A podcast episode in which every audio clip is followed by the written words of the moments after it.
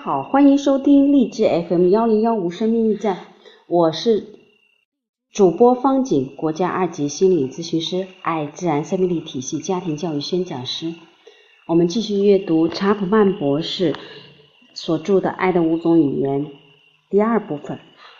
上一次我们《爱的五种语言》说到了，爱的五种语言就是接收礼物，还有关于果汁的，关于礼物是爱的视觉象征，同时把自己作为礼物。那么这个就说到了，在芝加哥发生的神迹。几乎任何有关爱的著作都表明了，爱的本质是给予的精神。爱的五种语言全都激励我们要给我们的配偶。可是对于某些人，接收礼物这种爱的视觉象征胜于一切。我在芝加哥遇见刀哥和 Cat 的时候，听到有关这个语言最生动的例子。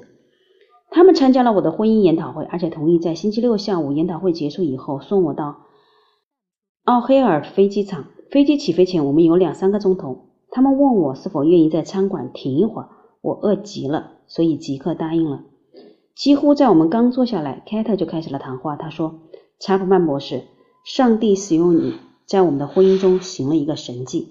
三年以前，在芝加哥这儿，我第一次参加你的婚姻研讨会，我绝望了。”他说：“我真的想离开道格，而且我也告诉了他，我们的婚姻已经虚有其表很久了，我已经不抱希望了。”多年来，我向刀哥抱怨，我需要他的爱，可是他从没有反应。我爱孩子们，而且我知道他们爱我，可是我感觉不到刀哥的爱。事实上，那时候我恨他，他是个有条理的人，他按照常规行事，他像时钟一样的可预测，没有人可以打破他的常规。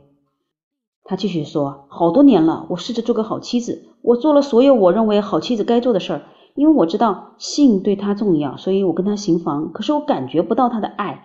我觉得好像在结婚以后，他停止跟我约会了，把我当做他该得到的。我觉得自己被利用了，并不被欣赏。当我跟刀哥谈我的感觉，他讥笑我，而且说我们有好的婚姻，就像社区中其他人任何人一样。他不了解我为什么那么不快乐。他提醒我，我们的账单都付清了，我们所有，我们有一所好房子和新车子，我们有自由出外工作或不中不工作，因此我应该快乐，而不该总是抱怨。他甚至没了尝试了解我的感觉。我觉得被拒人拒于千里之外。他移动茶杯，继续说：“哦，不管怎样。”他轻声向前。三年前我们来参加你的研讨会，我不知道要期待什么。他坦白的说：“我没有期待很多。我不认为任何人可以改变刀哥。”在研讨会以及会后，刀哥并没有说太多。他似乎喜欢研讨会。他说：“你很有趣。”可是他没有跟我谈到研讨会里的任何观念。我没有期望，也没有要求他那么做。之后，星期一的晚上，他下班回家，给我了一朵玫瑰花。你在哪里找到的？我问。我跟路边小贩买的。我认为你该有一朵玫瑰花。我开始哭了。哦，刀哥，你太好了。星期二中午大约一点半，他从办公室打电话问我，他买一个披萨饼带回家当晚餐怎么样？又说他认为我也许喜欢休息一下，不做晚餐。我告诉他，我认为那是个好主意。所以他带了披萨饼回来，我们大家好开心。孩子们很喜欢披萨饼，他们谢谢父亲带回了披萨饼回来。实际上，我那是拥抱了他，告诉他我多么高兴。星期三他回家时，给每个孩子带了一盒脆骨片儿，给了我一小盆盆栽。他说他知道玫瑰会凋谢，他想我可能喜欢存活的久一点的东西吧。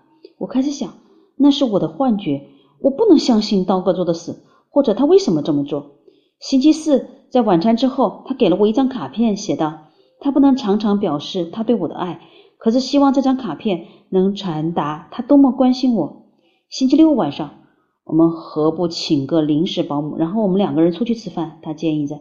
那太好了，我说。星期五下午，他绕到点心店，买了我们每个人喜欢的点心。他再一次使这成为一个惊喜。他事先只告诉我们，他要请吃甜点。到了星期六晚上，他说：“我很纳闷，完全不懂道哥是怎么回事，或者这情形会维持多久。可是我享受着每一分钟。吃完了晚餐，我对他说：‘刀哥，你得告诉我这到底是怎么回事，我不明白。’他专注地看着我说：‘查普曼博士，你要知道，自从结婚以来，这个人从没有给过我一朵花，也没为任何情况下给过我卡片。他总是说那是浪费钱。你看卡片，然后就扔了它。’五年之中，我们只出去吃过一次晚餐。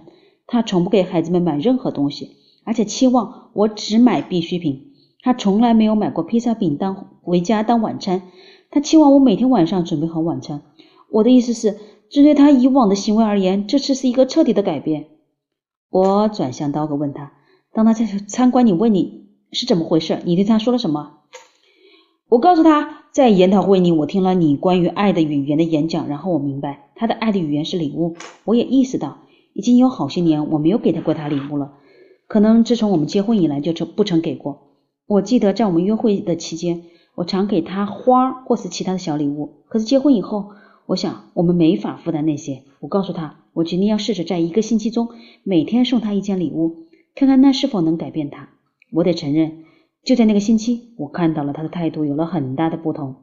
我告诉他，我明白你所说的是真实的，而且学习正确的爱语是帮助另外一个人感受到爱之关键。我说，我很抱歉，这么多年我是那么愚蠢，没能满足他对爱的需要。我告诉他，我真的爱他，而且我感激他为我和孩子们所做的一切。告诉他，靠着上帝的帮助，在我的余生，我要做一个会送礼物的人。他说。可是，Doggo，你不能一辈子每天都买礼物给我，你负担不了的。好的，也许不是每一天。我说，可是至少每星期送一次。那么你每年会比以前的五年多收到五十二件礼物。我继续说，而且谁说我要买所有的礼物？我也许会自己做一些，或者我会用查普曼博士的主意，用春天里从前院摘下的一朵花作为礼物。凯特说。我想三年之中，他没有错过任何一个星期。他像一个新人，你不会相信我有多快乐。现在子女们称我们为恩爱情侣，我们的爱，我的爱香满了，而且溢出来了。我转向刀哥问他：“你呢，刀哥？你觉得凯特爱你吗？”哦，查普曼模式，我一直觉得他爱我。他是世界上最好的管家，他是非常好的厨师，他很会照顾孩子。他知道，我知道他爱我。他笑着说：“现在你知道我爱的语言是什么了，不是吗？”我知道，而且也了解凯特为什么用“神迹”这个词了。礼物不必很昂贵，也不必每个星期送一次。对于某些人，礼物的价值与钱币的价值无关，只与爱的程度有关。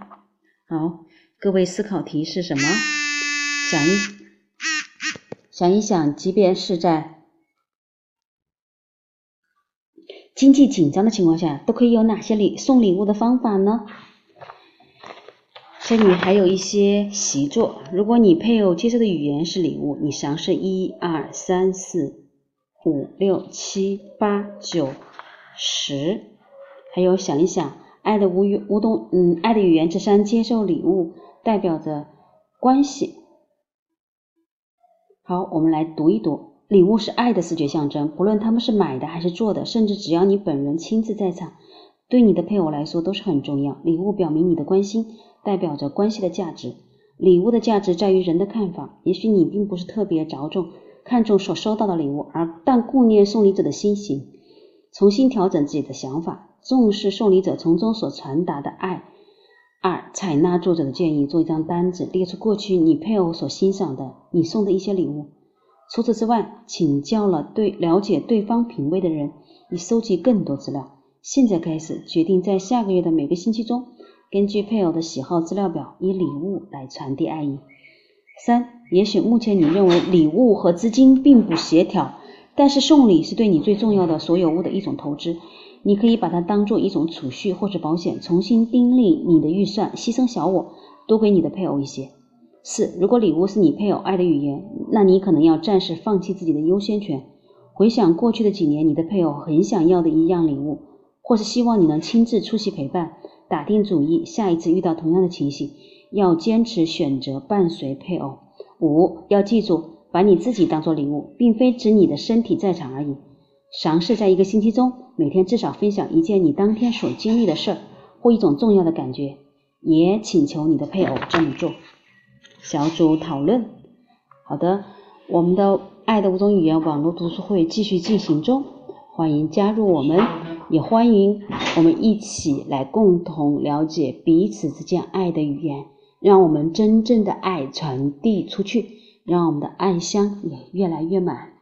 感恩，祝福，我们下次见。